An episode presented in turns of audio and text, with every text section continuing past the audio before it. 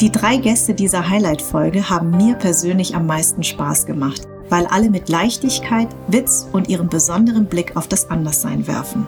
Vorhang auf für Idil Baydar, Panagiota Petridou und Tutti Chang. Ach, liebe Idil, ich freue mich sehr, dass du, dass du äh, mein Gast bist. Ich meine, diese Stimme ist ja wahnsinnig. Das ist so erotisch. Ich glaube, die, erotisch, die erotischste Stimme bis jetzt bei mir im Podcast. Unglaublich. Diese rauchige Stimme. Ja. Also, ähm, wir fangen mal ganz von vorne ja. an. Du bist in Celle geboren. Ja. Und dann bist du äh, mit fünfzehn nach Berlin gezogen. Bezeichnest du dich als Berlinerin? Total. Ja, ja, das ist, ich glaube, ich bin auch relativ schnell Berlinerin geworden. Mhm. Äh, das ging so ein halbes Jahr und dann habe ich total Berlinert. Mhm. Und jetzt darf man nicht vergessen, wir waren ja auch noch eine Generation. Also dieses Ich schwöre und so, das gab es damals nicht. Mhm. Da gab es nur Icke. Mhm. Äh, und alle Migranten oder äh, migrantisierten P O Cs haben Berlinert. Mhm. Das war total normal irgendwie. Mhm. Äh, und meine Mutter, die fand das ganz schlimm. Die sagt so, jetzt wird mein Kind asozial. Ja. Das war für die ganz schlimm. Kannst du nicht normal reden? Ja. Ich so, versteht nicht, Mama. Aber ähm, ja, Berliner äh, sein ist schon ein Privileg. Ich ja. merke das jedes Mal. Das ja. ist schon was Schönes. Also da habe ich mich für eine gute Sache entschieden. Ja, stimmt. Wenn du dich zurückerinnerst an deine Kindheit, hattest du da, warst du eher deutsch, also deutsch sozialisiert? Ja. Und hast dich auch deutsch gefühlt? Das ist so interessant, weil ich das Gefühl habe, so eine, so eine Konstruktion gar nicht fühlen zu können, wenn sie nicht irgendwie äh, mit was Positivem aufgeladen ist. Und ich glaube, das verstehen Deutsche irgendwie aus irgendeinem Grund nicht. Ähm, ich sage immer wieder, äh, Türke sein macht mehr Spaß, weil wenn ich zu euch rüberkomme, dann, äh, oh, und das ist nicht richtig und da ist das Komma vergessen und es wird nur gemeckert und deine Kultur ist sowieso primitiv und so und so. Also das, es macht keinen Spaß, Deutsch zu sein. Mhm. Es macht Spaß, Kanake zu sein. Das macht mir Spaß. Also wirklich, deutsch zu sein macht keinen... Ich bin immer in einem negativen Kontext, in einer Negativkonnotation ja. aufgrund, weil ich Türke bin und aus irgendeinem Grund der Deutsche das Bedürfnis hat, sich so abzugrenzen, indem er den anderen eben defizitär betrachtet ja. und als negativ. Ich bin Hartkartoffel. Ja. Ne? Also ich musste aus meinem Kartoffelding erstmal überhaupt lernen, ein Kanake zu werden. Das ja. sage ich ganz ehrlich. Das ja. ist, natürlich bin ich bin in Celle groß geworden. Meine ja. Mutter hat das nicht. Ich hat sehr drauf geachtet, dass ähm, diese Klüngelei, die man ja sonst immer bei uns hat, ne, hat sie gar nicht mitgemacht. Also ich bin wirklich Einzel, Einzel, Einzelkind, ja. richtig einhornmäßig aufgewachsen ja. und habe darüber nie nachgedacht, wie deutsch ich bin. Mhm. Es kam erst, als ähm, man mir das Deutsch abgesprochen hat. Wann war das? Ähm, also so richtig abgesprochen fing, glaube ich, tatsächlich an, so mit, äh, also wo ich es wahrgenommen habe. Mhm. Ähm, in, in in der Zeit meiner, also Pubertätszeit. Ich würde sagen, so ab fünfzehn bis mhm. zweiundzwanzig mhm. gab es da einen starken Prozess, mhm. äh, ähm, wo ich dann gemerkt habe, so, hä, Alter, was ist denn das hier? Mhm. Ich bin ganz normal hier, weil ich hier geboren bin. Ich ja. bin auch von nirgendwo migriert ja. ähm, äh, und werde aber permanent irgendwie ausgeschlossen aus irgendwie einem konstruierten Deutschsein. Mhm. Also, äh, und ist aber interessant, ne? Also auf der anderen Seite waren ja auch die Migranten, die migrantisierten Menschen, die dann gefragt haben, woher kommst du, woher kommst du, wir fragen das ja auch, aber es fühlt sich anders an. Richtig. Also wenn das einer von uns fragt, dann, dann äh, ist das irgendwie so eine Freude, mhm. ne? Als ob man in der, eben in der Diaspora mhm. äh, äh, sich als Migi trifft ja. und dann wieder wieder eins ist. Und ich denke, deshalb gibt es eigentlich auch eine Kultur, die migrantisch ist. Mhm. Wir sind eine migrantische Kultur. Ich bin weder türkisch noch deutsch. Mhm. Aber habt ihr zu Hause türkisch gesprochen? Und deine Mama? Nee, bei uns war das ganz, ganz wenig. Ne? Also äh, mein, da mein Vater, mein Vater war so der Sprachträger, der hätte mir das auf jeden Fall beigebracht. Bis heute übt er mit mir Wochentage. Lachen, ich äh, muss echt lachen. Ja. Ähm, und der war da auch so, ne? Also ja. sagt auch immer, manchmal verarscht er mich auch, du fühlst dich gar nicht türkisch und so, wo ich so bin, ey Papa, bitte du nicht auch noch. Ja. Ähm, aber er meint, das, das ist wirklich Spaß bei ihm. Ähm, Nee, ich hab, bin nicht in diesem Sprachraum so groß, so groß geworden. Ich habe bis zehn fließend gesprochen und danach nicht mehr, weil danach ist was Interessantes passiert. Ich habe diese Attacken auf das Türkischsein dann angefangen wahrzunehmen und wollte damit nichts zu tun haben. Das war der erste, da war ich so zehn, elf, das war so der erste Reflex, wenn es was Schlechtes ist. Mhm. Warum soll ich damit was zu tun? Also bis heute räume ich nicht gerne auf. Mhm. Ich habe auch beobachtet, dass Frausein und Putzen was niedriges Niederes ist. Ja, ja. Warum soll ich das sein? Ja, ich will ja nicht mit was Niederem assoziieren. Also putze ich halt eben nicht so gerne. Beziehungsweise, aber es ist schade. Ne? Es ist ja, ja Self-Care. Ja. Ähm, Tatsache, also habe ich vieles abgelehnt, was ich bemerkt habe, um mich herum wird defizitär oder eben äh, abgewertet. Also deine Umwelt mhm. sozusagen. Also da hast mhm. du das äh, wahrgenommen. Und wenn du sagst vierzehn, fünfzehn, das war die Zeit, als du nach Berlin gezogen bist, richtig? Genau. Das heißt, diese Frage, woher kommst du, hast du eigentlich erst in Berlin. Ja. Ist, bist du in Berlin begegnet? Ja. ja. Was hast du dann daraufhin geantwortet? Na, ich habe darauf geantwortet, wie, woher komme ich aus Celle? Ja. Ne? Also so, ja. äh, nee, aber deine Kultur, woher kommen deine Eltern? Ja, Türken, Türkei. Mhm. Ja, dann bist du ja Türke. Also auf der einen Seite eine große Freude und auf der anderen Seite so ein bisschen Verhalten. Äh, ähm, es, äh, tatsächlich habe ich das, fing das dann da an, dass das äh, eine Rolle spielt. Ich habe einen ganz tollen Satz von dir gelesen mhm. und zwar sagst du was übers Lachen. Lachen hat viel mit der Lebensrealität zu tun. Ja. Total. Das, was meinst du damit? Ähm, also die äh, Leute lachen an unterschiedlichen Stellen. Ich bin ja sehr froh, ich habe Gott sei Dank ein sehr äh, gemischtes Publikum mhm. und die tollsten Abende kommen zusammen, äh, wenn der äh, Migrantenanteil so ein kleines bisschen höher ist mhm. ähm, und der, der deutsche Anteil so ein kleines bisschen niedriger ist. Man muss dazu sagen, du hast zwei Kunstfiguren. Ja. Erzähl uns mal ganz kurz darüber. Das ist einmal Gillette Aische, ich Gillette. schwöre. Ich wusste nicht, wie man sie ausspricht. Gillette oh, Aische, Gillette. liebe ich. Ich hasse sie. Ich habe mit meinem... Ehrlich, wirklich? Du, hast du? du liebst sie? Nein, ich, ich wollte, nein, ich wollte ach so, das ach so. Nein, ich finde sie so, die ist so, ich habe am Anfang nicht gewusst, mhm. äh, ich habe erst die Gala gesehen, also mhm. großartig, wo du so eine Berliner Ta- äh, Frau spielst, also wirklich wie aus dem Bilderbuch. Ähm, und dann habe ich mit meinem Sohn Gillette Aische geguckt ja. und ich habe gedacht, Wahnsinn, wir haben uns beömmelt. Mein Sohn ist fünfzehn ja, oh, und du hast seinen Nerv sofort getroffen. Ja. Echt? Ja, ja aber also, genau, Gillette ist, äh, ja. Gillette Aische, ja. ja, ich liebe sie auch, ich liebe mhm. beide meine Figuren, ich finde mhm. die großartig. Und Gillette Aische ist halt, du, das war nicht beabsichtigt. Michael, das war überhaupt nicht beabsichtigt. Das ist passiert. Meine Mutter, wie gesagt, stand dahinter. Ne? Also es ist wirklich die Geschichte, dass sie aus der Türkei kam. Ich war achtunddreißig. Ich habe das ja auch super hingekriegt, wirklich in allem fail zu sein. Ja, ich muss man auch mal hinkriegen. Aber wenn es ins Minus geht, geht es halt auch ins Plus. Ne? Aber das war halt nur Minus. Und meine Mutter sagte dann, was ist mit dir? Warum bist du so erfolglos? Was Normales wäre, Erfolg haben zu müssen im ja, Leben. Das stimmt, das und ähm, es ist auch so typisch, ich weiß nicht, wie es bei euch ist, aber unsere Eltern sind da auch echt knallhart. Ja, ne? Ey, knallhart. knallhart. Also nicht mit, oh, meine Tochter ist die Beste, vergiss nee, es. Erstmal nee. wird nur, was hast du falsch gemacht? Genau. Ja, genau. Das liegt an dir, Idil. Richtig. Genau, und das war auch die Antwort meiner Mutter, weil ich meinte, ja. nee, halt, ist ein Rassistenland. Ja, ich kann da nicht für, ich komme hier ja nicht durch. Ja. Ich habe alles gemacht, dass sie, nee, sagt sie, das bist du. Ja. Und dann? Ich habe gesagt, ich bin eine andere Meinung. Ja.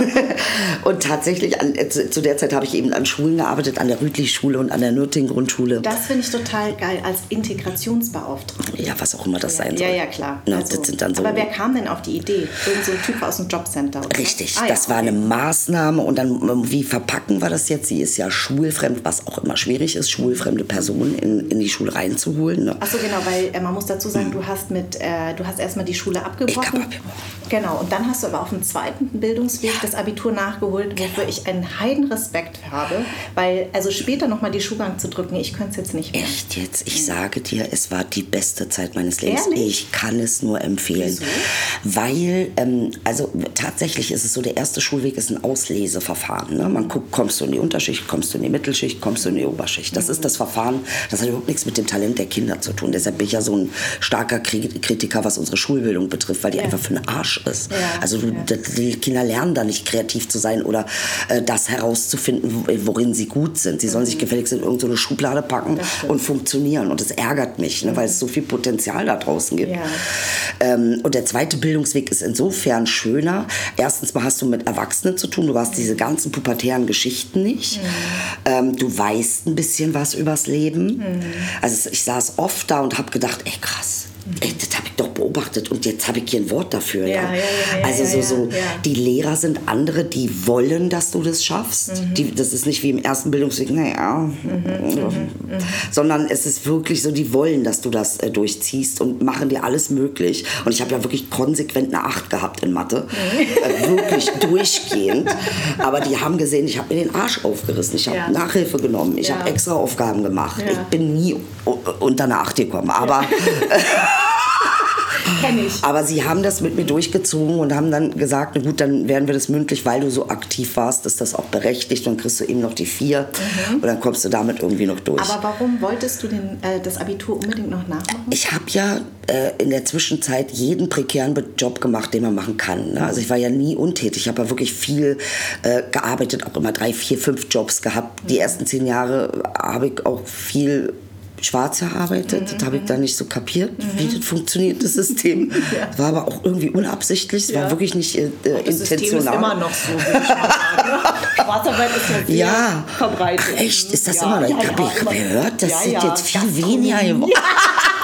Shisha-Bar, Nail-Studio, die ganzen äh, Asiaten.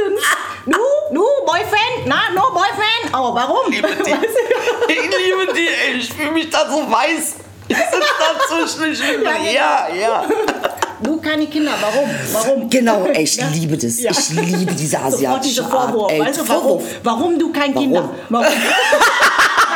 Mit mir, nur Kinder haben. Weißt du, die sind ja dann immer geil. So, oder? Oh, total geil. Ich finde ja. auch, wenn die über dich lästern und ja, du kriegst genau. es mit. Und, du bist es. Genau. Und die wissen manchmal nicht, dass ja. ich Vietnamesin jetzt mit den Masken ist ja noch besser. Nein. Und dann höre ich das immer.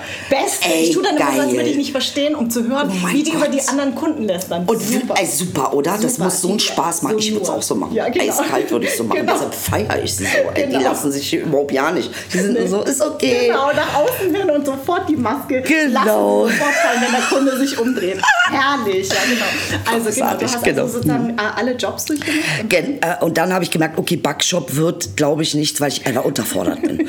Ich bin wirklich, ich brauchte was, was mich irgendwie, ich finde Backshop, ich mag ja manuelle Arbeit insofern, dass du dich ja voll entspannen kannst. Ne? Also bist ja dann so ein bisschen, auch wenn du gekifft hast, dann bist du da so in so einem Ding drin und dann macht es Spaß, irgendwas abzuheften. Ja.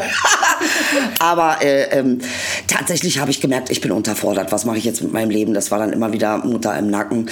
Also irgendwas mit irgendwas muss ich jetzt aus der Tasche kommen. Ich bin schon achtundzwanzig. Ja, es ist ja, ja auch schon fast vorbei, mein Leben Richtig. in, in ja, Elternzeit. Ja, ja, ja. Ähm, äh, und dann tatsächlich habe ich gedacht, komm, dann mache ich das. Eine Freundin hatte angefangen und glaubst du mir, weil sie hat angefangen mhm. in unserem Freundeskreis mhm. und dann haben das vier, fünf Leute gemacht. Ich war eine davon. Ah. Das ist auch interessanterweise so eine Peer-Group-Geschichte. Mhm. Ne? Mhm. Hast du einen Freundeskreis, der auch weiterkommen will. Mhm. Und wenn einer anfängt, dann bist du, ne, kann ich das auch. Ja, genau. Und dann haben wir tatsächlich, und zwar, ich kann nur, ich kann es nur empfehlen, also später lernen macht viel mehr Spaß als früher. Okay. Viel mehr Spaß. Okay. Also ich finde es Wahnsinn, du bist ja so eine, nicht nur eine Schlaue, sondern eine Frau mit totalem Tiefgang. Hast du das von deiner Mama politisch auch mitbekommen oder hast du dir das irgendwie selber... Weißt du, was das ist meine Mama. Mhm. Das ist meine Mama. Toll. Das ist ganz, tolle Mama. Ganz deutlich. Die ist Liebe wirklich Mama, das ist eine ganz tolle, äh, ganz tolle Mama. Nicht, aber tolle Mama. Wirklich, mhm. wirklich. Die ist, sie ist ein sehr tiefer und sie hat vor allen Dingen auch so einfach so eine universellen Regeln. Ne? Also mhm. äh, ähm, zum Beispiel, wenn wir uns streiten, ich und meine Mutter. Mhm. Und auf beiden Seiten ist es so, weil ich das natürlich von ihr gelernt habe. Es mhm. gibt einen Punkt. Wenn sie merkt, das, was ich sage, ist die Wahrheit, mhm. dann geht sie nicht darüber hinaus und versucht zu gewinnen. Toll. Das macht sie nicht. Toll. Sie sagt, okay, gut, das stimmt. Mhm. So eine Beziehung zu haben, da ja. wächst natürlich Vertrauen. Total. Und dann kann ich auch sagen, ja, okay, kann ja. sein, dass ja. du ein bisschen recht ja. hast. Genau. Das mag schon sein. Du, weißt du, das ist so schön, dass du das sagst, ja. weil das versuche ich bei meinen Söhnen mhm. auch so zu leben, äh, weil mich immer gestört hat an, den, an der vietnamesischen Erziehung, die ich ja auch genossen habe, dass... dass mein Vater oder meine Mutter nie sagen konnten, es tut mir leid. Ja.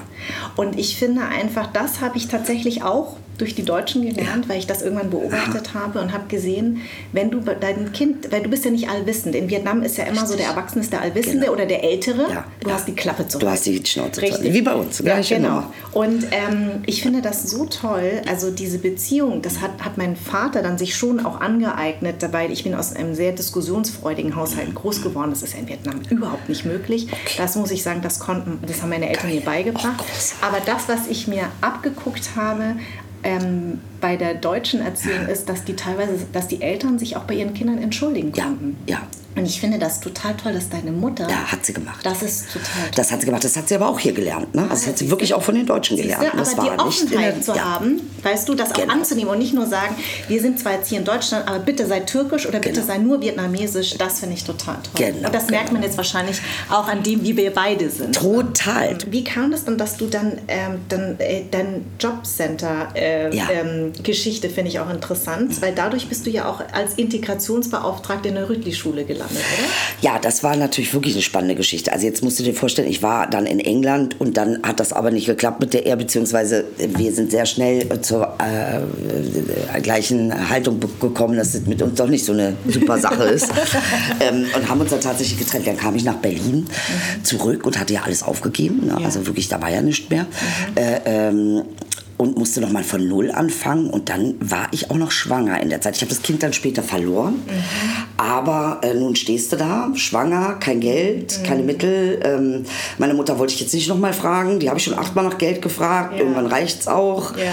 Äh, ähm, und dann habe ich gesagt, gut, dann mache ich das jetzt, das ist das Verantwortlichste, was ich tun kann. Mhm. Ich glieder mich wieder ein, gehe erstmal zum Amt und baue mich dann Stück für Stück wieder auf. Mhm. Und da ich ja das Abitur hatte, ja. konnten sie mich jetzt auch nicht gleich in jede äh, irgendwie Schnitzwerkstatt packen, sondern haben dann wirklich gesagt, na gut, dann machen wir die irgendwie im Bildungsbereich. In Kreuzberg wird gesucht und gebraucht. Ja. Ne? Das ist, äh, dann sagen wir einfach, die ist Integrationsbeauftragte und äh, geht, geht sie dann in die Klassen. Was vorher passiert ist, war sehr interessant. Du musst ja, wenn du ähm, das erste Mal dich anmeldest bei, bei Hartz vier, musst du erstmal irgendwie ein, ein Beratungsgespräch in Anspruch nehmen. Du musst es in Anspruch nehmen. Ne? Und da war es tatsächlich so, dass er mir einen Zettel gegeben hat, den ich ausfüllen sollte. Habe ich ausgefüllt und dann stand da mit Migrationshintergrund oder ohne. Wahnsinn. Und ich schwör's dir, ich, hab da, ich stand da schon nur so, äh, na ohne, ich bin ja nicht migriert. Ja. Und dann dachte ich, aber die erwarten von mir, dass ich ja mache, weil ja. ich bin ja dann nicht blutdeutsch. Richtig. Blut- und Bodendeutsch bin ich ja nicht. Ja. Ja, okay, dann schreibe ich jetzt mit Migrationshintergrund. Ich habe mir gar nichts dabei gedacht. Ich, ja. Mir war gar nicht klar, was das für, eine, was das für einen Einfluss he- haben hätte können. Ja, ja. So, dann gebe ich das Ding ab. Ach ja, mh, ja, äh, äh, aus welcher Kultur denn? Ich so... Naja, türkisch. Mhm. Ja, nee, da haben wir dann auch einen türkischen Berater für Sie. Ich so, ey, ich brauche keinen türkischen Berater. Ja, ja, das ist wegen sprachlicher Inkompetenz. Ich so, wollen Sie mich verarschen? Haben Sie das Gefühl, ich könnte irgendwie Ihre Sprache nicht verstehen? Wollen Sie mich jetzt hier völlig irre machen? Ja. Ich sagte, nee, das muss sein. Er hat sich auch echt durchgesetzt. Und das Ende vom Lied war, ich saß also bei einem türkischen Berater, der einen, der einen Abschluss, Uni-Abschluss hatte, der aber kaum Deutsch konnte und mich angemeckert hat, warum ich kein Türkisch kann. Ey. Oh Gott, ey, das ist so schlimm. Das war wirklich, da habe ich auch gesagt, Alter, nur weil der Deutsche unbedingt durchsetzen wollte, ja. dass ich der, nee, ich, so, ich möchte zu einer deutschen Beratung, ich brauche das nicht. Wahnsinn. Nee, war ihm egal. Also es war ihm wirklich egal. Ich kann das ja nachvollziehen, wenn da jemand ist, der kaum spricht, dass man dann zu jemandem... Ne? Nee, der wollte das auf Biegen und Brechen, dass ich äh, da nicht zu einer deutschen Beratung... Das ist ja wie wenn du den deutschen Pass beantragst ja. und sprichst astreines Deutsch und ja. die wollen dann erstmal einen handschriftlichen Lebenslauf von dir haben. Und ja. ich denke mir so, warum? Äh, ich spreche doch Deutsch. Richtig. Also kriegen sie das nicht mit? Nee, nee, sie müssen jetzt erstmal vorweisen, äh, ab, äh, ihre ganzen Zeugnisse musste ich ja vorlegen. Ja, ja. Meine Mutter musste einen ähm, Diktattest machen. Da denke ich mir so, das ist doch, das ist so oh entwürdigend. Du bist dann, wusstest du, auf was du dich einlässt? Rütli-Schule, war dir das damals ein Begriff? Ähm, naja, also mir war es insofern ein Begriff, weil, also gar nicht mal so durch die Presse, sondern einfach, weil wir am Kiez gewohnt haben und gelebt haben und die Kinder von meinen Freundinnen auf, dann, auf die Rütli oder Nürtingen ah. gingen. Ne? Okay. Äh, das Interessante war allerdings, dass ich ähm, eben von der Maßnahme aus äh, bei der Nürtingen-Grundschule war. Jetzt musst du dir vorstellen, das war, ey, das war zweitausend und... acht. Mhm. Das war eine Klasse, also wirklich full arabisch-türkisch. Da war kein einziges deutsches Kind. Mhm. Also ich habe überhaupt nicht begriffen, wie das zweitausendacht noch geht, wir sind noch nicht in den siebzigern. Mhm. Zeitgleich habe ich mich aber, weil ich ja immer auch umtriebig war und mich bemüht habe, immer, ich wollte immer alles Unmögliche wissen und rausfinden und, äh, äh, und habe mich dann noch beworben für ein Projekt, das hieß äh, Ein Quadratkilometer Bildung. Und die haben Vorbereitungskurse für den M S A an der Rütli-Schule gegeben, also unterstützende Vorbereitungskurse. Ja. Und ich hatte dann irgendwie Englisch und Deutsch gemacht. Äh, ähm, das heißt, das war dann noch eine Initiative von mir. Also hatte ich zwei Perspektiven. Einmal die der Grundschule, okay. die dann weiterempfohlen wird innerhalb des Systems, mhm. entweder Gymnasium, Realschule oder äh, Hauptschule, dann irgendwann Gesamtschule und Gymnasium. Mhm. äh, und habe da ja auch herzzerreißende Erfahrungen gemacht. Ne? Also ich sehe dann Mädchen, die hat einen Durchschnitt von zwei Komma null. Ja. Äh, das ist wirklich ein hochintelligentes Kind, die trägt ein Kopftuch und wird auf eine Hauptschule äh, empfohlen. Und ich frage sie, warum trägst du den Kopftuch? Ja, Mama hat auch, sie, Mama ist ihr Vorbild. Sie will so aussehen wie Mama. Mhm. Sie hat überhaupt gar keinen Islamfilm. Ihre Mutter sagt selbst, du, von mir aus, das muss sie gar nicht machen. Also es ist, sie ist auch viel zu jung, sie will es unbedingt. Mhm. Ja, also äh, was ja eigentlich total schön ist und für die Beziehung dieser beiden ja. spricht. Ja. Ja. Nee, im deutschen Schulsystem, nee, das schafft sie nicht. Ja. Irgendwann habe ich recherchiert und rausgefunden, dass das ein System ist, das mit Absicht gemacht wird. Wir werden nach, mit Absicht nach unten empfohlen. Die ähm, Berufsberater werden angehalten, migrantische Kinder nach unten zu empfehlen. Die müssen nicht studieren. Wahnsinn. Ja, das Wahnsinn. Ist beabsichtigt. Und es gibt einen in der Verwaltung, der das sagt, der das durchsetzt. Der ja. sagt, bitte empfehlen Sie die nach unten. Das ist ja Wahnsinn. Ja. Und sag mal, wenn, weil du sagst Kopftuch, was denkst du denn darüber? Oder was sagst du, was kannst du den Leuten da draußen mitteilen? Also ich kann dir auf jeden Fall sagen, dass ich, wir müssen gewisse, bei diesem Thema ist das sehr interessant, das ist auch eine ganz tolle Frage, weil tatsächlich hat das ja einen bestimmten Anfang gehabt. Ne? Also seit nine eleven fing das mit dem Moslem-Bashing an. Vorher waren wir Ausländer, wir waren im besten Falle mit Migrationshintergrund äh, und auf einmal waren wir Moslems. Mhm. Das ist ab nine eleven losgegangen. Das stimmt, ja. Und dann kam aber auch ein Eine, eine ganze, ganze Reihe von Moslem-Bashing dazu. Mhm. Also mein Vater ist sogar noch einer, der, der damals gesagt hat, nee, das ist die Unterdrückung der Frau mit dem Kopftuch. Ja? Ah, also auch mein Vater, wow. wo ich dann so bin, ey Ali, das reicht. Ja. Alter, nee, das nee. ist einfach jetzt nicht mehr neunzehnhundertachtzig. Ja. Diese Dinge laufen zeitgleich. Mhm. Ähm, äh, äh, gibt es ähm, muslimische Gesellschaften, die versuchen, über das Kopftuch eine Frau ähm, in irgendeiner Form unsichtbar zu machen oder ähm, ihr ihre ähm, nicht zugesprochenen Rechte abzusprechen. Ja, ja. gibt es. Okay. Gucken wir nach Dubai. Mm, richtig. Oder nach Saudi-Arabien. Richtig. Mm. Die Frau hat es jetzt geschafft. Sie ist kein Ding mehr rechtlich mm. in, in Saudi-Arabien. Sie ist jetzt ein Tier. Ja, also wir kaufen aber schön viel Öl und verkaufen denen schön viel Waffen. Ich kenne diese Narrative über Saudi-Arabien gar nicht. Mhm. Das sind immer die tollen Ölscheichs, wa? Also auch diese Hinterhältigkeit ja. und Doppelmoral. Ja, Doppelmoral. Ach, da ist dir das scheißegal, wa? Ja, genau. Aber wenn hier eine Türkin Ärztin ist und sagt, so, mir ist, ich habe keinen Bock mehr auf eure komischen Filme, ja. ich möchte meine eigene Identität haben und deshalb setze ich das Kopftuch auf. Ja. Äh, dann macht ihr daraus einen Unterdrückungsfilm. Also, und daran siehst du, dass es eine kolonialistische Narrative ist. Und deshalb dieser Podcast. Mhm. Weil das Schönste ist doch, dass jeder Gast, der zu mir kommt, seine eigene Geschichte mitbringt und dass ich als Feedback von da draußen, von euch allen da draußen, ja. die das hören, dass die sagen, so habe ich es noch nicht gesehen. Ja. Oder ich fange an, darüber nachzudenken. Ja, ja, ja. Und das ist das Schönste, ja. das, was wir erreichen können. Ja? Dass die Leute anfangen, wirklich darüber nachzudenken, wie sich eigentlich die andere Seite anfühlt. Ganz genau. Dass das nicht nur verletzend ist, sondern dass man ja genau deshalb vielleicht auch so agiert, weil man genau eben in diesen Topf reingeworfen wird und genau. man die ganze Zeit immer versucht zu strampeln, zu sagen, ja, aber ich gehöre doch nicht dazu, gehöre doch nicht mhm. dazu. Und irgendwann hast du keinen Bock mehr und sagst, doch, ich gehöre dazu. Ja, weil die Gewalt, die passiert, eben dadurch legitimiert wird. Genau. Und das war es eben. Die große Lehre, die uns dieser Holocaust hinterlassen hat. Mhm. Ne? Das ist ja, wir wissen ja, wie es stattgefunden hat. Wir ja. wissen, welche Schritte eingeleitet. Wir wissen, wir sind in einer unfassbar schwierigen Situation. Ich sage dir, dass ähm, Deutsche müssen sich darauf auch einstellen, dass wir in ähnliche Zustände kommen werden, wenn sie das nicht verstehen und nicht anfangen, dagegen vorzugehen. Und ich glaube, es gibt auch mittlerweile viele Deutsche. Also ich merke gerade, die junge Generation der Blut- und Bodendeutschen haben keinen Bock mehr drauf. Die mhm. verstehen uns. Sie sind mit uns groß geworden. Die sagen Babo, die sagen Tschüss, sie sagen Lan, sie sagen Lakshu, äh, die sagen, die, die, die sind schon längst, wir sind schon längst zusammengewachsen. Aber es gibt einen Punkt, wo es sich eben wieder trennt. Und ich glaube, jetzt ist der Moment, wo wirklich also Blut- und Bodendeutsche die großartige Chance haben, über sich hinauszuwachsen und wirkliche Weltbürger zu werden. Also es ist, das, das ist jetzt unsere Chance. Und ich bin dafür, dass wir es zusammen machen. Bin nicht gegen Deutsche, aber ich werde dich nicht mehr schonen. Du hast mhm. mich nicht eine Minute geschont. Richtig. Und wir, wir haben jetzt, jetzt ist die Zeit gekommen, genau darüber zu reden. Genau, ne? Und deshalb danke für deinen Podcast. Es war mir ganz wichtig, bei dir zu sein. Danke Ey, vielen dir. Dank. Nochmal ganz unabhängig davon, dass du für mich Legende bist. Du bist für mich Legende. Du bist Ikone. Danke, Minkai danke, ist Ikone danke. in der Migrantengesellschaft. I love you. Danke My, I love you too. Danke, danke. Schwester. Ey.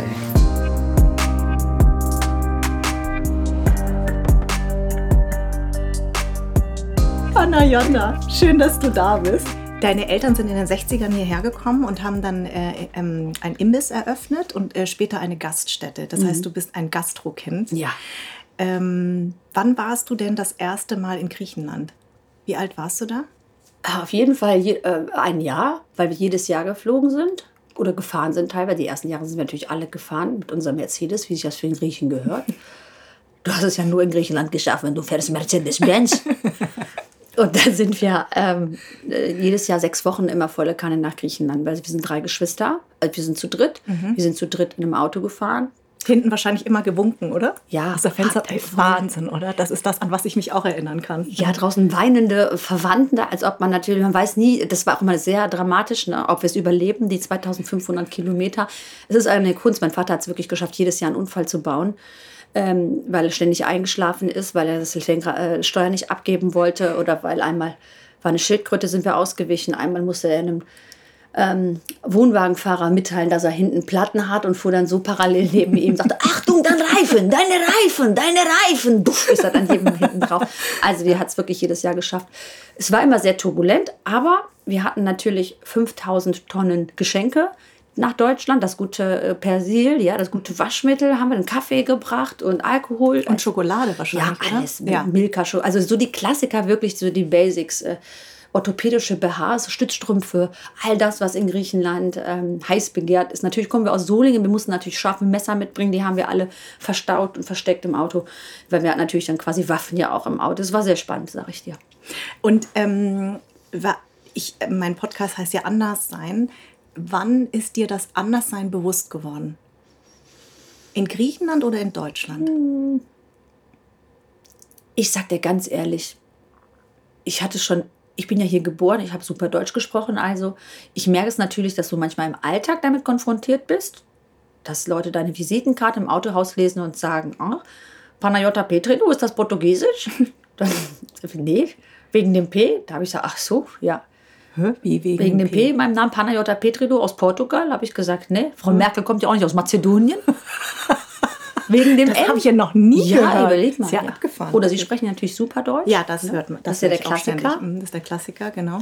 Oder einmal hatte ich auch so eine ältere Dame, die hat dann zu mir gesagt, ach, das hört man aber, dass sie aus Griechenland kommen. Da habe ich gesagt, woran bin die an ihrem Akzent? Da habe ich gesagt, das kann nicht sein, ich bin ja hier geboren. Doch, doch, also wenn man als Deutsche genau hinhört, dann hört man den Ausländer raus. Also sowas hast du natürlich im Autohaus, du bist ja auch gefangen in diesem Kundenverkäufer-Ding-Situation.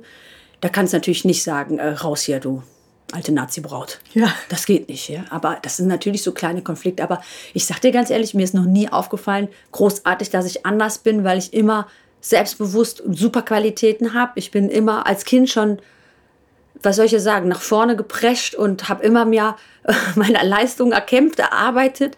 Ich habe mich noch nie unterdrücken lassen von irgendjemandem, mhm. weil ich immer gesagt habe, also warum sollte ich was anderes machen oder was anderes sein, nur weil ich, weiß ich nicht, äh, Griechenland komme oder meine Eltern nicht super Deutsch sprechen, meine Mutter kann kaum lesen, die mhm. haben nie mit mir Hausaufgaben gemacht, die sind nie mit zum Laterne-Basteln gekommen, weil sie natürlich arbeiten mussten. Also ich wusste schon immer, dass es bei mir ganz anders läuft, als bei meinen super pädagogischen deutschen Freundinnen, die reiten waren, Tennis spielen und zusammen mit ihren Muttern gemalt haben. Wenn ich gesagt habe, Mama, kannst du malen, hat die gesagt, bist du bescheuert? Was haben die ganze Gäste draus und alles voll? Also da, da war eigentlich klar, ich habe dieses Leben einfach nicht. Und wenn du damit aufwächst, dann musst du einfach immer Alternativen suchen. Mhm. Und das konnte ich sehr gut.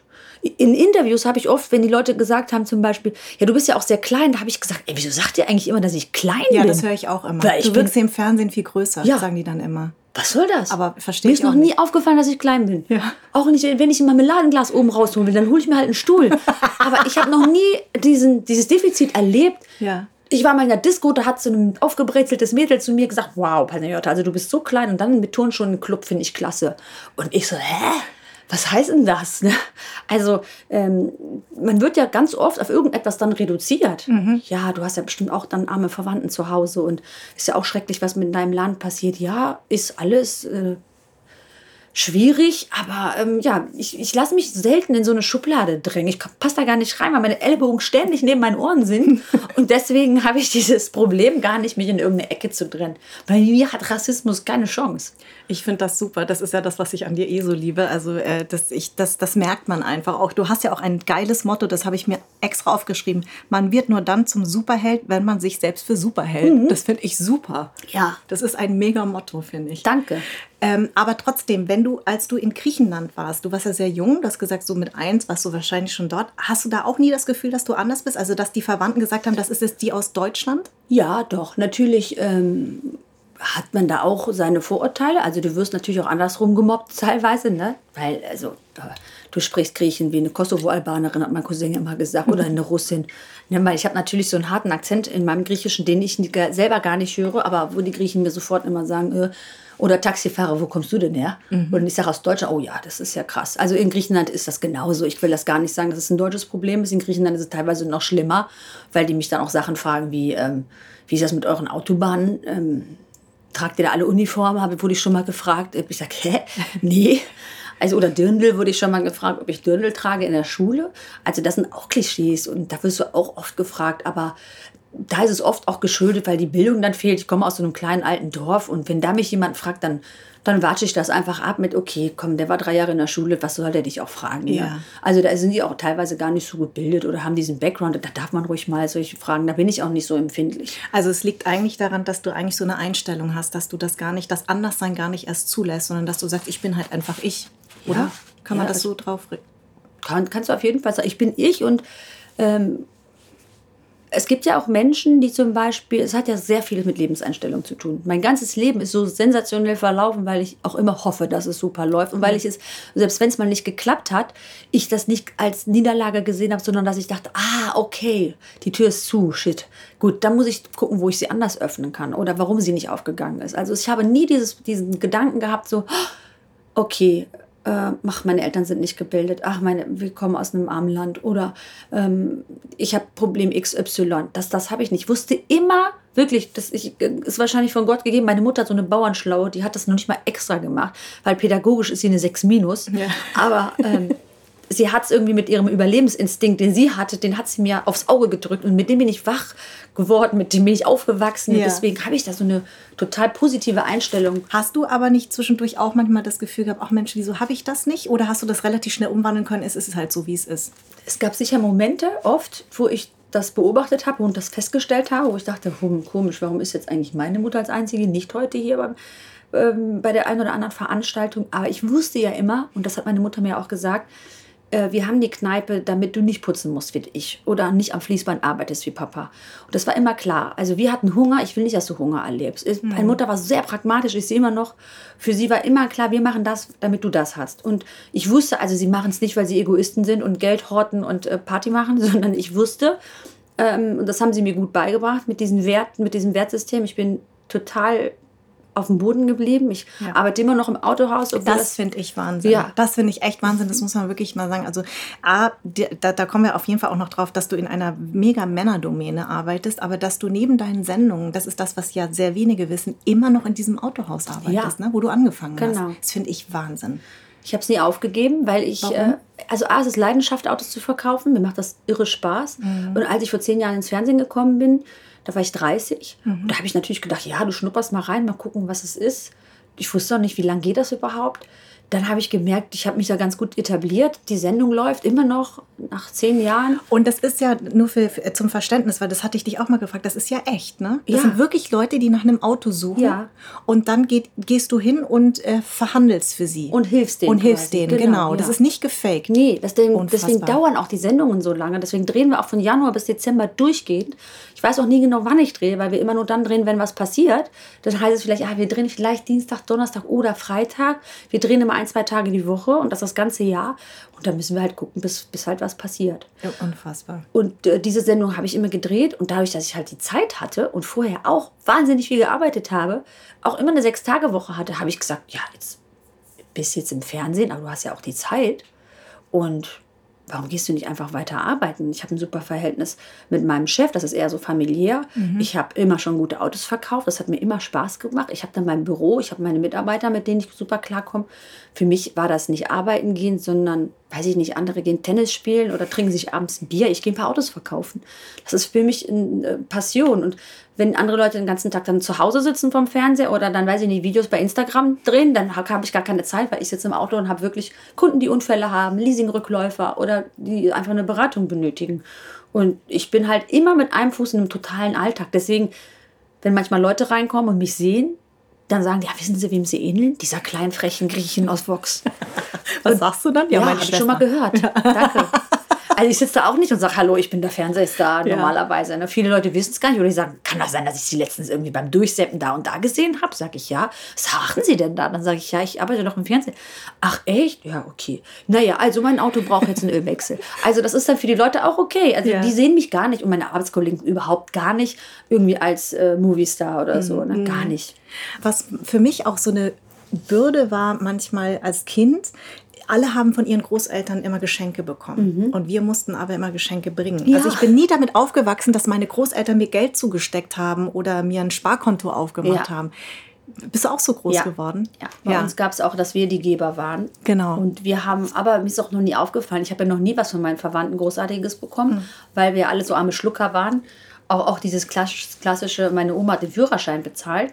Ja. Davon konnte ich nachts träumen, dass ich sowas äh, erlebt bekomme. Ich weiß noch, ich wollte mal so ein paar Turnschuhe haben.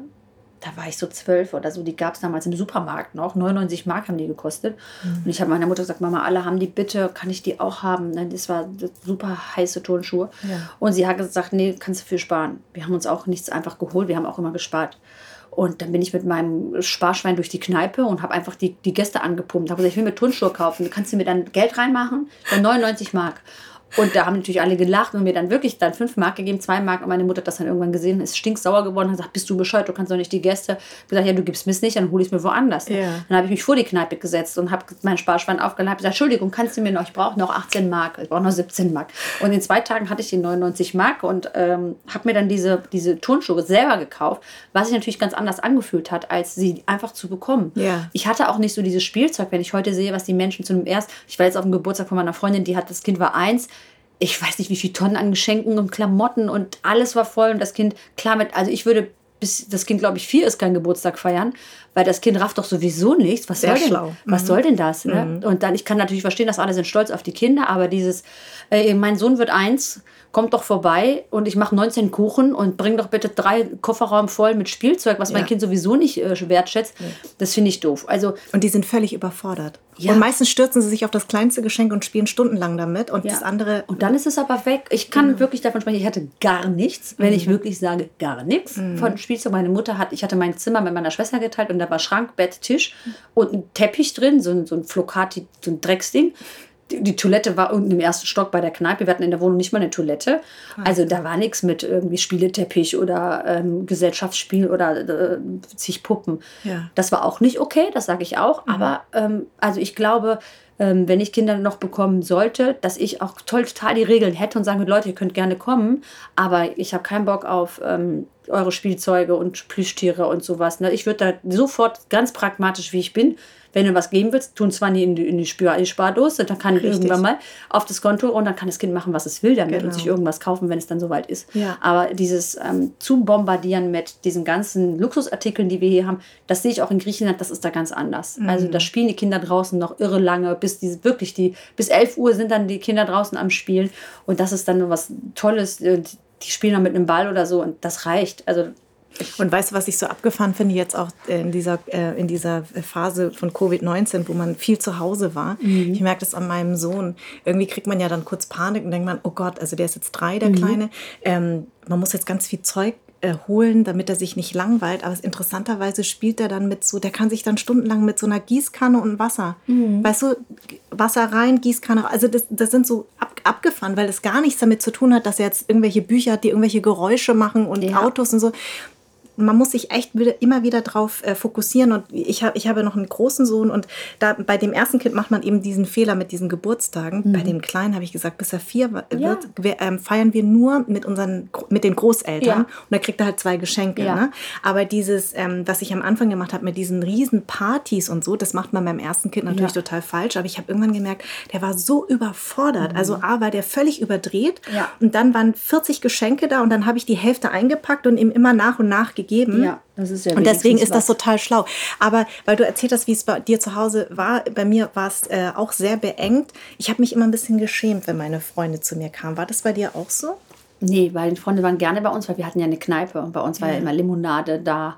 Und äh, du konntest äh, Restaurant, wir hatten da immer Schnitzel und Frikadellen, wo du reingreifen konntest. Das war für mhm. uns Kinder natürlich immer eine coole Sache. Wir hatten ja. Geld, ich habe dann in die Kasse gegriffen, fünfzig Pfennig geklaut, so eine Faust voll mit fünfzig Pfennig Stücken. Dann sind wir zum Bütchen gegangen und haben uns äh, Süßigkeiten gekauft. Das war eigentlich ganz cool. In meinem Zimmer waren wir nie, weil das, da kannst du keinen rein. Also das war mhm. wirklich so ein, also für mich auch nie ein Zimmer, sondern so ein Schlafplatz. Ja. Weil dieses äh, wirklich äh, auf dem Teppich, ich hatte noch nichts. Also wir konnten uns im Zimmer gar nicht be- be- großartig beschäftigen. Und ich bin auf einer Gro- Straße groß geworden, die voller Ausländer war. Mhm. Wir hatten so ein paar, aus Solingen sind ja viele Besteckfabriken und sowas da und Stahlwaren. Und da haben alle Eltern in diesen Fabriken gearbeitet, an der Produktion, als Produktionshelfer. Und die Kinder waren den ganzen Tag draußen. Und mhm. wir haben den ganzen Tag äh, Völkerball, Fußball, Handball, also in einem Brennball, solche Sachen und yeah. Verstecken gespielt, und zweimal die Woche war Wochenmarkt, da haben die Leute ganz viele Sachen weggeschmissen, dann haben wir halt gematscht mit alten Blumenkohl und Orangen und haben da Kuchen gebacken. Also das war so meine, meine prägende Kindheitszeit. Ich habe mich mit den Mitteln, die mir draußen der liebe Gott gegeben hat, mich beschäftigt. Also der Ball war Haupt, eigentlich ich bin nur mit so einem Ball und vielen Menschen, Kindern groß geworden. Deswegen wahrscheinlich auch deine, deine Leidenschaft. Wie hast du zum Handball gefunden? Wie kam? Ich war in der fünften Klasse und äh, wir haben gespielt, äh, hatten irgendeinen Sportart, und dann hat mein, der Trainer, der, der Sportlehrer gesagt, du bist aber sehr schnell und flink, willst du nicht mal äh, heute zu Abend zum Handballtraining kommen?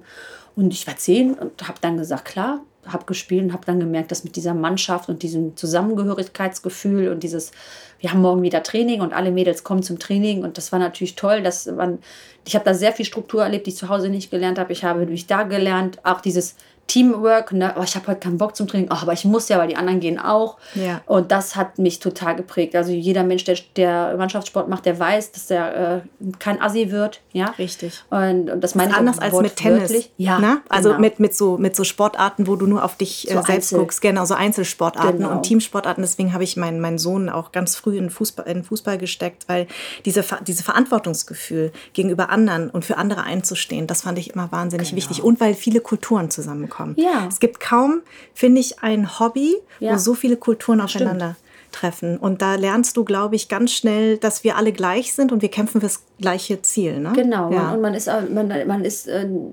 gleich. Ne? Mhm, also das genau. ist nicht der, der, dann bist du ein halbrechter Spieler und Mittelspieler und äh, ein Torwart, und da ist es eigentlich scheißegal, ob du äh, Peter oder äh, Mehmet heißt. Ne? Das ist wurscht. Ja. Und das habe ich da auch gelernt. Und das ist, äh, kann es jedem Menschen nur empfehlen, einen Mannschaftssport zu machen, weil du dadurch auch dieses, diesen Kampfgeist geweckt kriegst. Zusammen siegen, mit Niederlagen umgehen, zusammen kämpfen.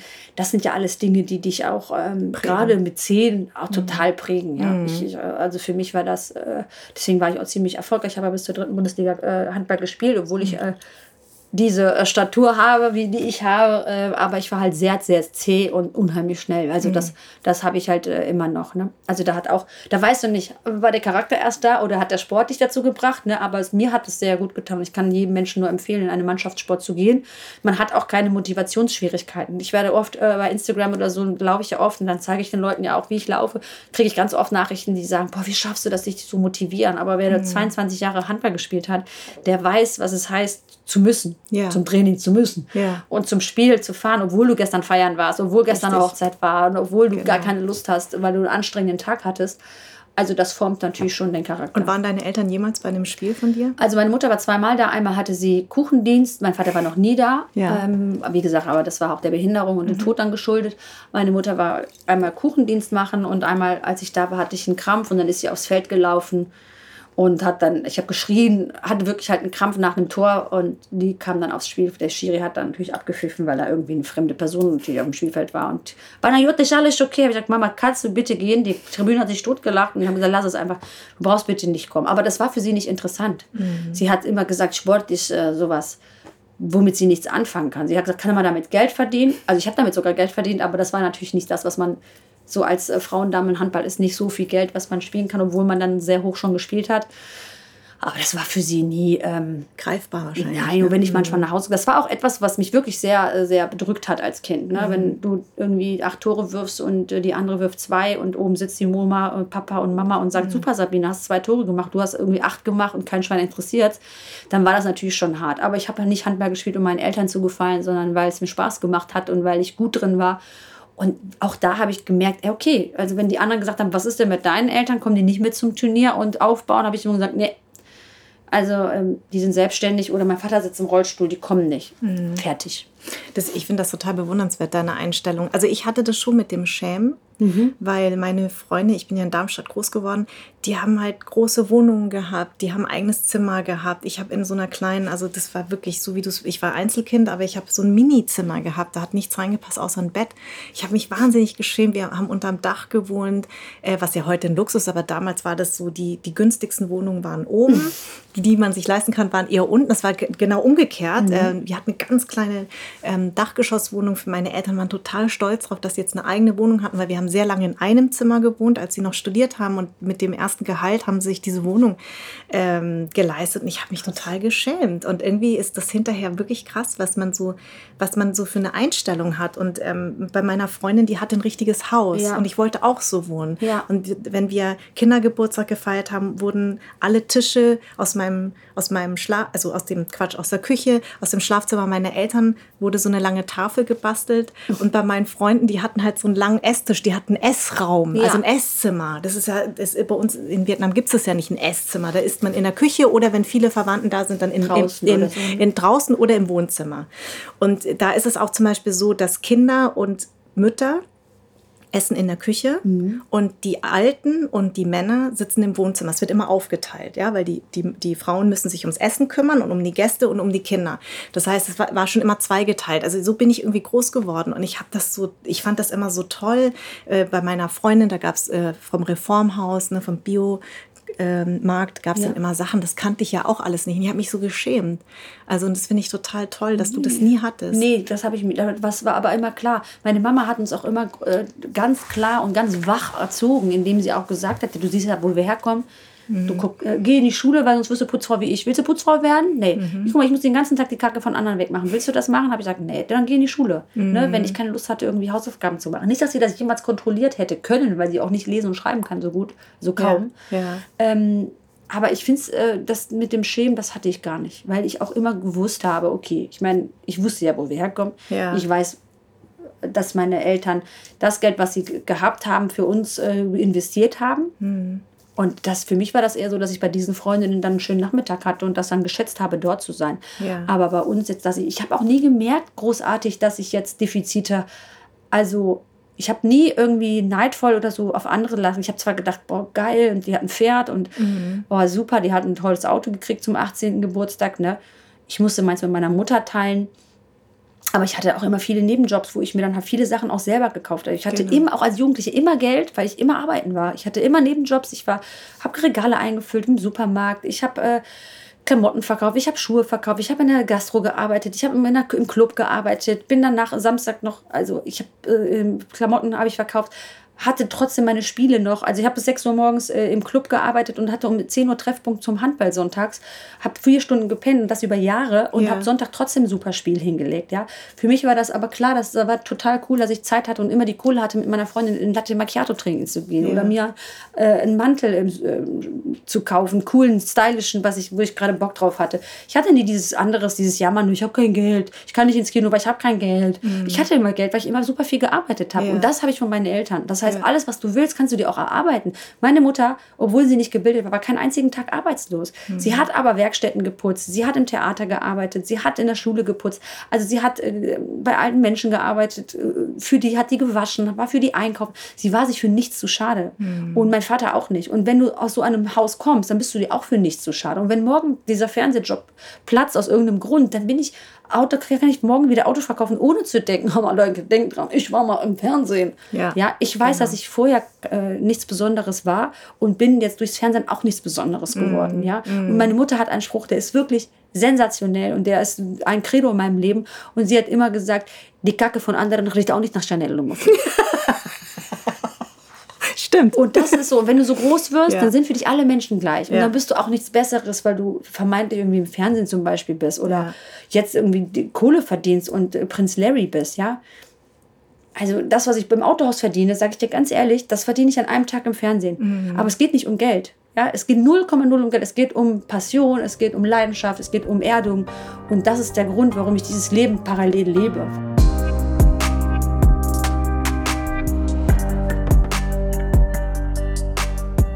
Tutti, willkommen. Du heißt ja eigentlich Jürgen, oder? Jürgen ist mein vietnamesischer Name, Dein ja. vietnamesischer Name. Und das konnte aber keiner aussprechen. Das konnte keiner aussprechen. Die haben ja teilweise Jürgen dazu gesagt.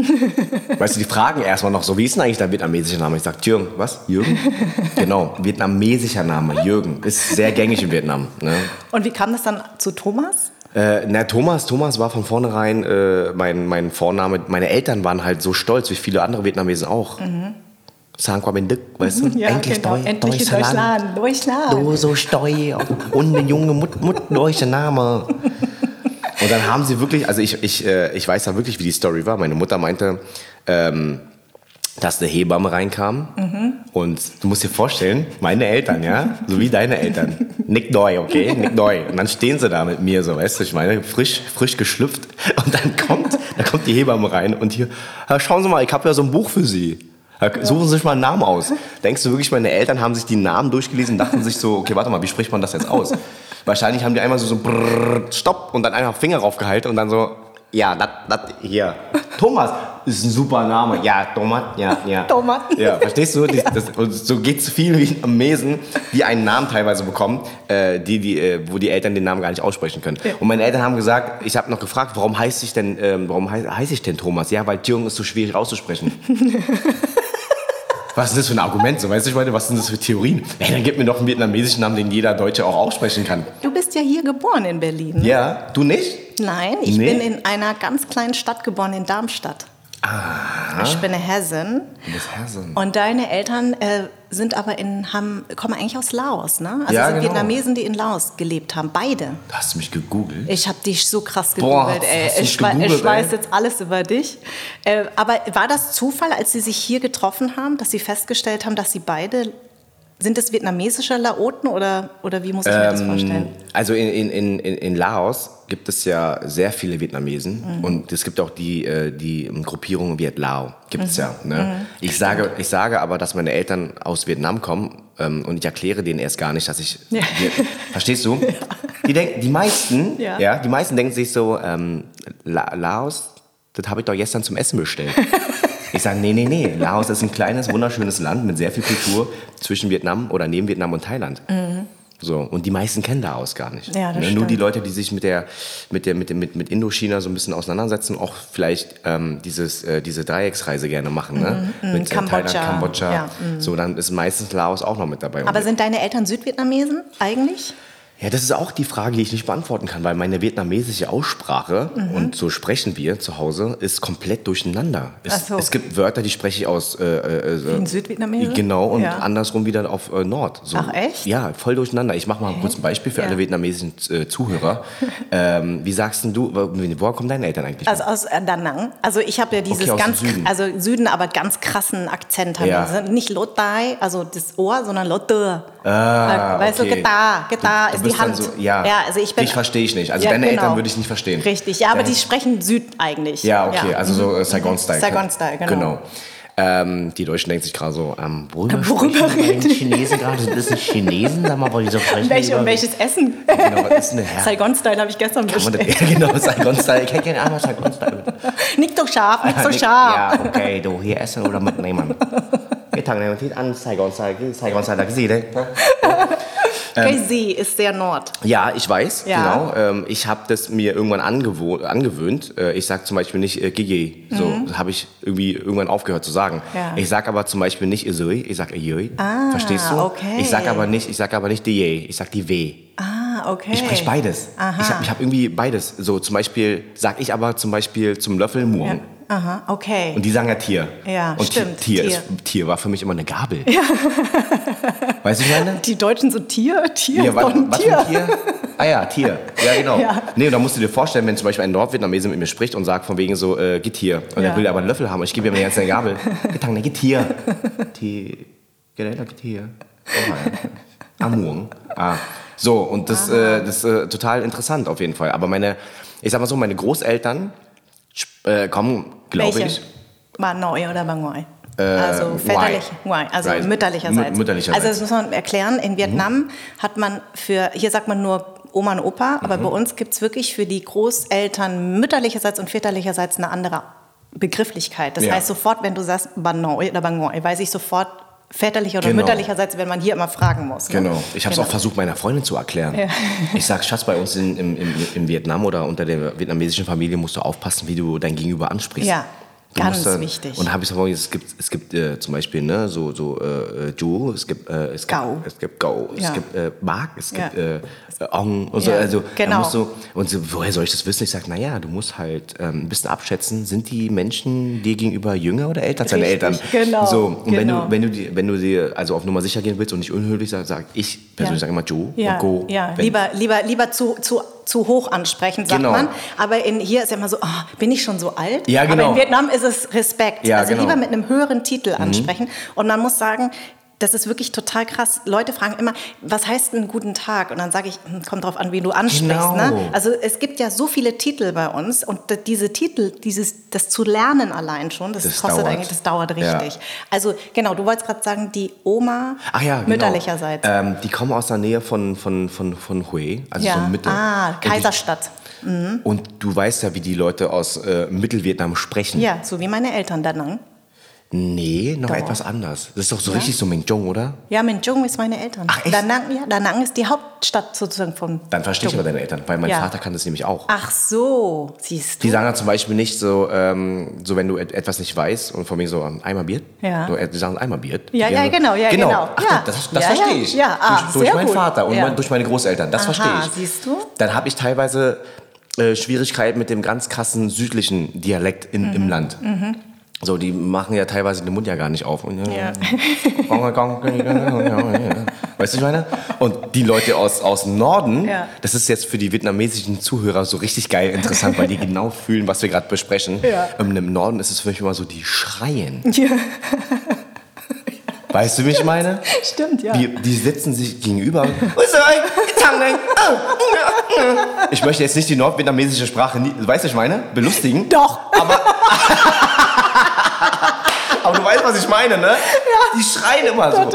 Was, total. Bist du ab und zu äh, mit deinem Mann und Kind ähm, im Đồng Xuân Center ja, essen? Ja, klar. Alter Schwede. Ja. Ne? Đồng Xuân Center, für alle Nicht-Berliner, ist ein ähm, Center im Lichtenberg, mhm. eine vietnamesische Kleinstadt. Ja. ja. Da sind ganz viele, also wenn ihr irgendwas sucht, was blinkt und hässlich ist und laut und aus Plastik, findet ihr das auf jeden genau. Fall in diesem Đồng Xuân Center. Ne? Ja. Da kann man essen, Lebensmittel einkaufen mhm. und gefühlt spricht keiner Deutsch. Menschen kaufen. Also alles für euch, was, alles, was ihr machen.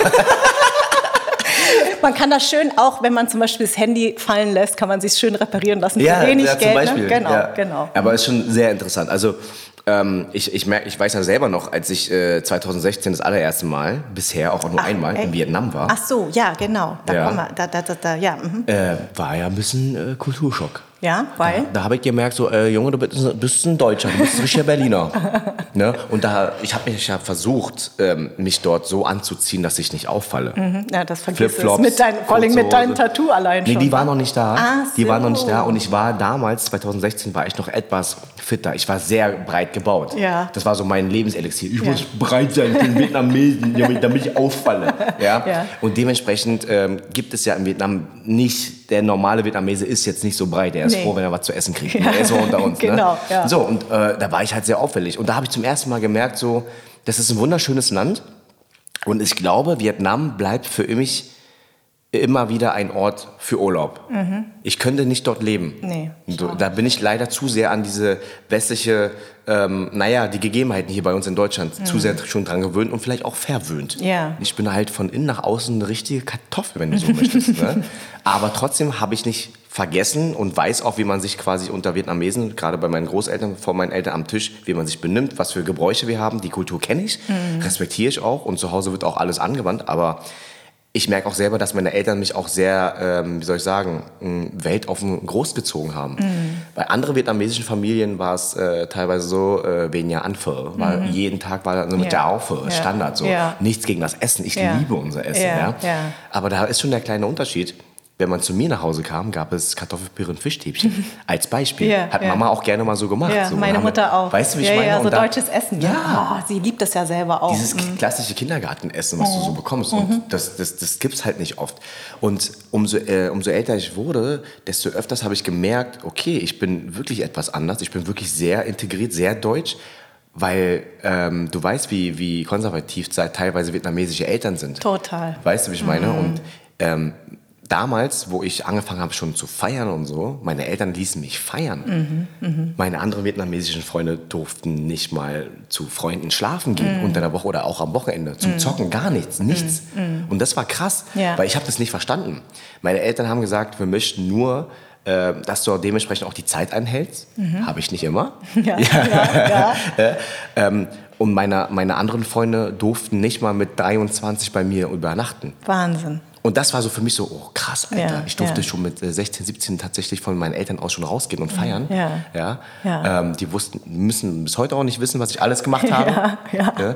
Aber da war schon der erste so, okay, krass, Alter. So, okay, ja. Und da merkst du selber so dieser Unterschied, weil die sind quasi mit ihrer überwiegenden vietnamesischen Freunde und Familien äh, groß geworden, auch äh, während der Jugendzeit. Aber ich bin auf der einen Seite mit meinen äh, deutschen Freunden groß geworden, mhm. die mich immer zum Feiern verein, äh, verein, ne? mhm. und auf der anderen Seite parallel mit meinen türkischen Freunden groß geworden. Das mhm. heißt, ich habe mehrere Kulturen gleichzeitig seit klein bis zum Erwachsenwerden äh, kennengelernt. Meine Eltern, ich habe von dir erzählt und mhm. dann habe ich so ein paar Sachen nachgemacht und mein Vater lacht sich immer schlapp und ich denke mir so, äh, das bist übrigens auch du. Ja, geil. Weißt du? Ja. Also er spricht schon eigentlich ganz gut Deutsch, aber natürlich mit einem hart starken Akzent, aber lacht sich natürlich total schlapp und ich denke immer so, ja Papi, aber das könntest übrigens auch du sein. Du, ja, ne? Genau, das ja. ist echt, das ist echt so, aber die, natürlich ist da immer so ein Stolz, dass so ein anderer mhm. vietnamesischer Junge, ein Junge von uns, mhm. ja, der sowas parodiert mhm. und das findet mein Vater total super, der könnte sich schlapp lachen, mhm. immer, wenn ich immer, also die Tinte im Fick-Geschichte mhm. raushole, also wo dein geil, Papa, äh, auch mit der, das, das ist eine wahre Geschichte, ne? Wir Erzähl die bitte mal. Mhm. Na, wir, waren auf, wir waren da wirklich auf dem Markt mhm. und ähm, du, ich weiß nicht, ähm, ob andere Kulturen genauso sind, aber vietnamesische Eltern sind teilweise sehr hysterisch. Und, sind, und laut. Die sind so laut und ja. immer so hektisch. Ja, genau. Egal, ob du bei denen am Flughafen bist oder ja. auf dem Markt. Ja. Die schreien immer rum, ja. als, als wären sie alleine. Ja, genau. Aber ey, Dicker, wir sind nicht alleine. Ja, richtig. Ne? Und ähm, wir haben uns halt aufgesplittet. Weil er wollte, dass ich halt da drüben äh, äh, Gemüse und et cetera kaufe und er kümmerte sich um, um anderes Zeugs, damit wir schneller auf dem Markt fertig werden, als mhm. das wir nehmen. Aber das Problem war, er hat mir nicht gesagt, was ich kaufen soll. Mhm. Er hat mich einfach losgeschickt, so, äh, mein Modo, und ich, ja, okay, aber was soll ich da? Ja, mein, die, die, die, die, mau, mau, mau, mau. Ja, genau, schnell, schnell, schnell, schnell. Ja, genau. Und er geht dann woanders hin. Und dann stand er irgendwo, irgendwo im Getümmel am Ende vom Markt, an so einem Stand, und schreit da zu mir rüber, also ich kann jetzt nicht so laut schreien, wie er geschrien hat, aber er war wirklich sehr laut. Ja. Und er schrie von hinten so von wegen so, ähm, gar. Ich habe es nicht verstanden. Ich meine, mhm. was? Ich hab, was? Du soll Fick nehmen, Mann! Also er ist auch vietnamesisch und ich habe ihn akustisch nicht verstanden. Er hätte es einfach nur wiederholen müssen. Murk, Nung, Queen, Murk, Ganya, Gar, Fisch. Und er meinte Fisch. Und er schrie aber rum, Fick! Junker! Du soll Fick nehmen, Mann! Ey, es war mir so peinlich. Es war mir so peinlich, Alter. Und er hat in dem Moment gar nicht gecheckt, was er von sich gab. Ja. Und er wusste nicht, was, dass die Deutschen, die das hören, es anders aufnehmen. Wen soll ich, was? Weißt du? Ja. Und dann ging es halt so weiter. Ich meinte, ja, äh, ja. Fisch, okay. Welchen? Nam Kilo Tittenfick. Und dann standst du da und denkst du, das hat er nicht gesagt gerade. Das hat er nicht gesagt. So. Und das war zum ersten Mal in der Öffentlichkeit so, dass er äh, Fisch und Tintenfisch aussprach. Fick und Tittenfick. Okay. alles klar. Ja?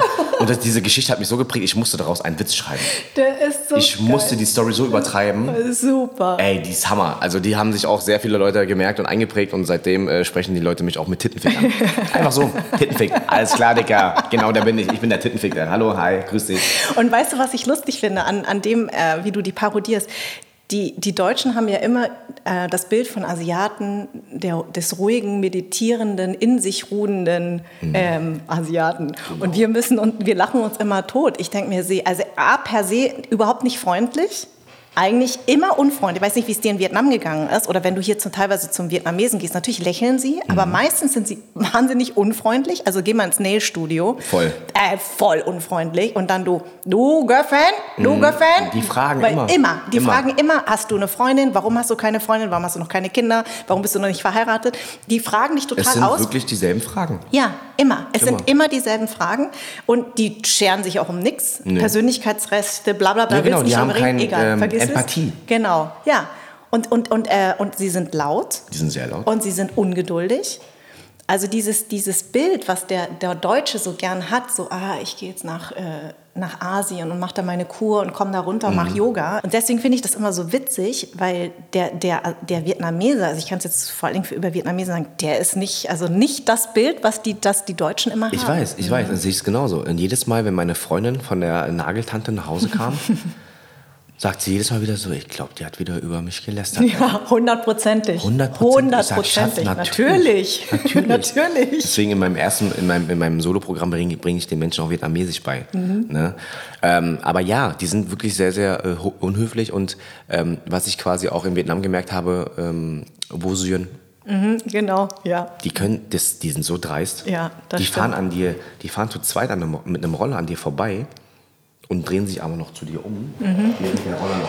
Der Roller fährt noch und ja. drehen sich um und gucken dich an und gucken nicht mehr weg. Ja, genau. Ja, und, und ja, ich äh, bin auch der Meinung, und äh, darüber muss man auch weiterhin Witze machen, mhm. der Vietnamese ist wirklich, wirklich, wirklich, ja, teilweise hier in Deutschland bei den Jobs, sehr ungeduldig ja.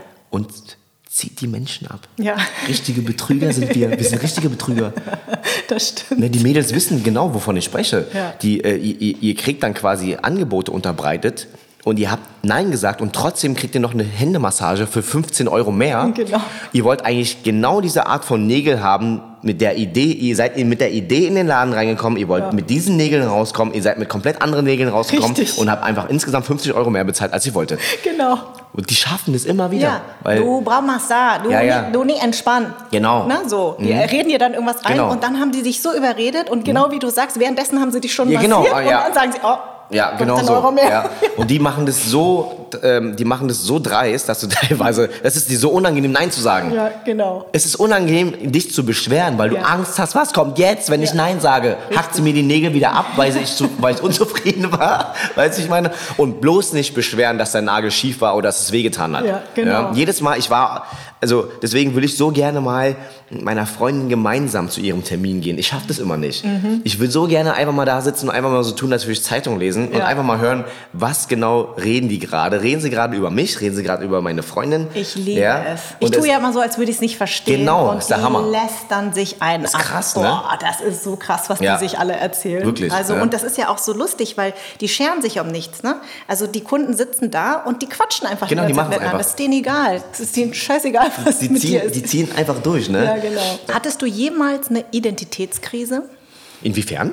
Also, dass du gesagt hast, äh, ach, irgendwie bin ich nirgendwo akzeptiert. Also das Wort Akzeptanz sozusagen. Hat das irgendwann, hattest du damit wirklich ein Problem oder hast du eigentlich dir immer irgendwie deine, deine ich, Identität? Ähm, ich habe ja erst vor, vor einigen Jahren erst drüber nachgedacht, dass ich ja eigentlich voll deutsch bin. Mhm. Ich habe das ja nie in Frage gestellt. Ich bin einfach ich und habe so danach gelebt. So. Mhm. Aber jetzt im Nachhinein, wenn man mich fragt, wofür, wofür fühlst du dich mehr hingezogen? Dann sage ich, Ähm, mein, mein Verhalten, meine Art und Weise, meine Mentalität ist sehr deutsch. Mhm. Ich fühle mich deutsch. Wenn jemand mich fragt, woher kommst du, ich bin Deutscher. So, und wenn man halt genauer fragt, sage ich ja, meine Eltern kommen aus Vietnam. Mhm. So, ich bin äh, aber sehr deutsch. Magst du diese Frage? Woher kommst du? Ähm, also ich, ich ähm, habe mittlerweile nicht mehr, ich denke nicht mehr drüber nach, dass die Leute vielleicht hinterfragen könnten, ähm, warum ich der Meinung bin, ich bin Deutscher. Mhm. In, in deren Augen bin ich kein Deutscher, aber mit solchen Menschen gebe ich mich gar nicht ab. Mhm. So Menschen in meinem Umfeld stellen nicht in Frage, warum ich sage, ich bin Deutscher. Wir reden ja nicht mal darüber, ob du Deutscher oder Vietnamese bist. Dicker, du bist hier, wir, wir respektieren uns und fertig ist. Ja. So, Respekt. Es geht einfach um Respekt, um nichts anderes. Egal, was du machst, ob du jetzt am Tag sechsmal betest, ob du ähm, kein Schwein bist, ob du Vegetarier bist. So, Digga, quatsch mich mhm. nicht voll, mach dein Ding einfach. Ja. Es ist okay, wir sind cool miteinander. Ja. Ich muss, du musst mir nicht, nicht zwingen, auch mal äh, vegan oder vegetarisch zu werden. Mhm. Du musst auch nicht mal zu mir sagen, ähm, äh, bete doch auch mal sechsmal am Tag mhm. oder faste doch mal. Mhm. So. Jeder respektiert meins, ich respektiere seins. Und das ist fertig, das ja. ist gut. Deswegen sehr froh darüber, dass diese Diskussion sehr selten bis gar nicht vorkommt. Ich glaube, das hat äh, natürlich auch etwas damit zu tun, dass du einfach wirklich in Berlin groß geworden mhm. bist, hier geboren und groß geworden bist. Mhm. Also, weil in so Kleinstädten, so mhm. wie ich damals, ist das äh, in einem sehr weißen Umfeld, mhm. weiß sozialisiert, kommt diese Frage ständig. Mhm. Und, das, und deswegen ist es für mich total interessant, weil ich habe ja mit ein paar Leuten aus Hamburg gesprochen, die auch in Hamburg geboren sind, die haben das auch nicht. Die sind so wie du, die sind sehr selbstbewusst aufgewachsen, eben auch mit vielen Kulturen. Mhm.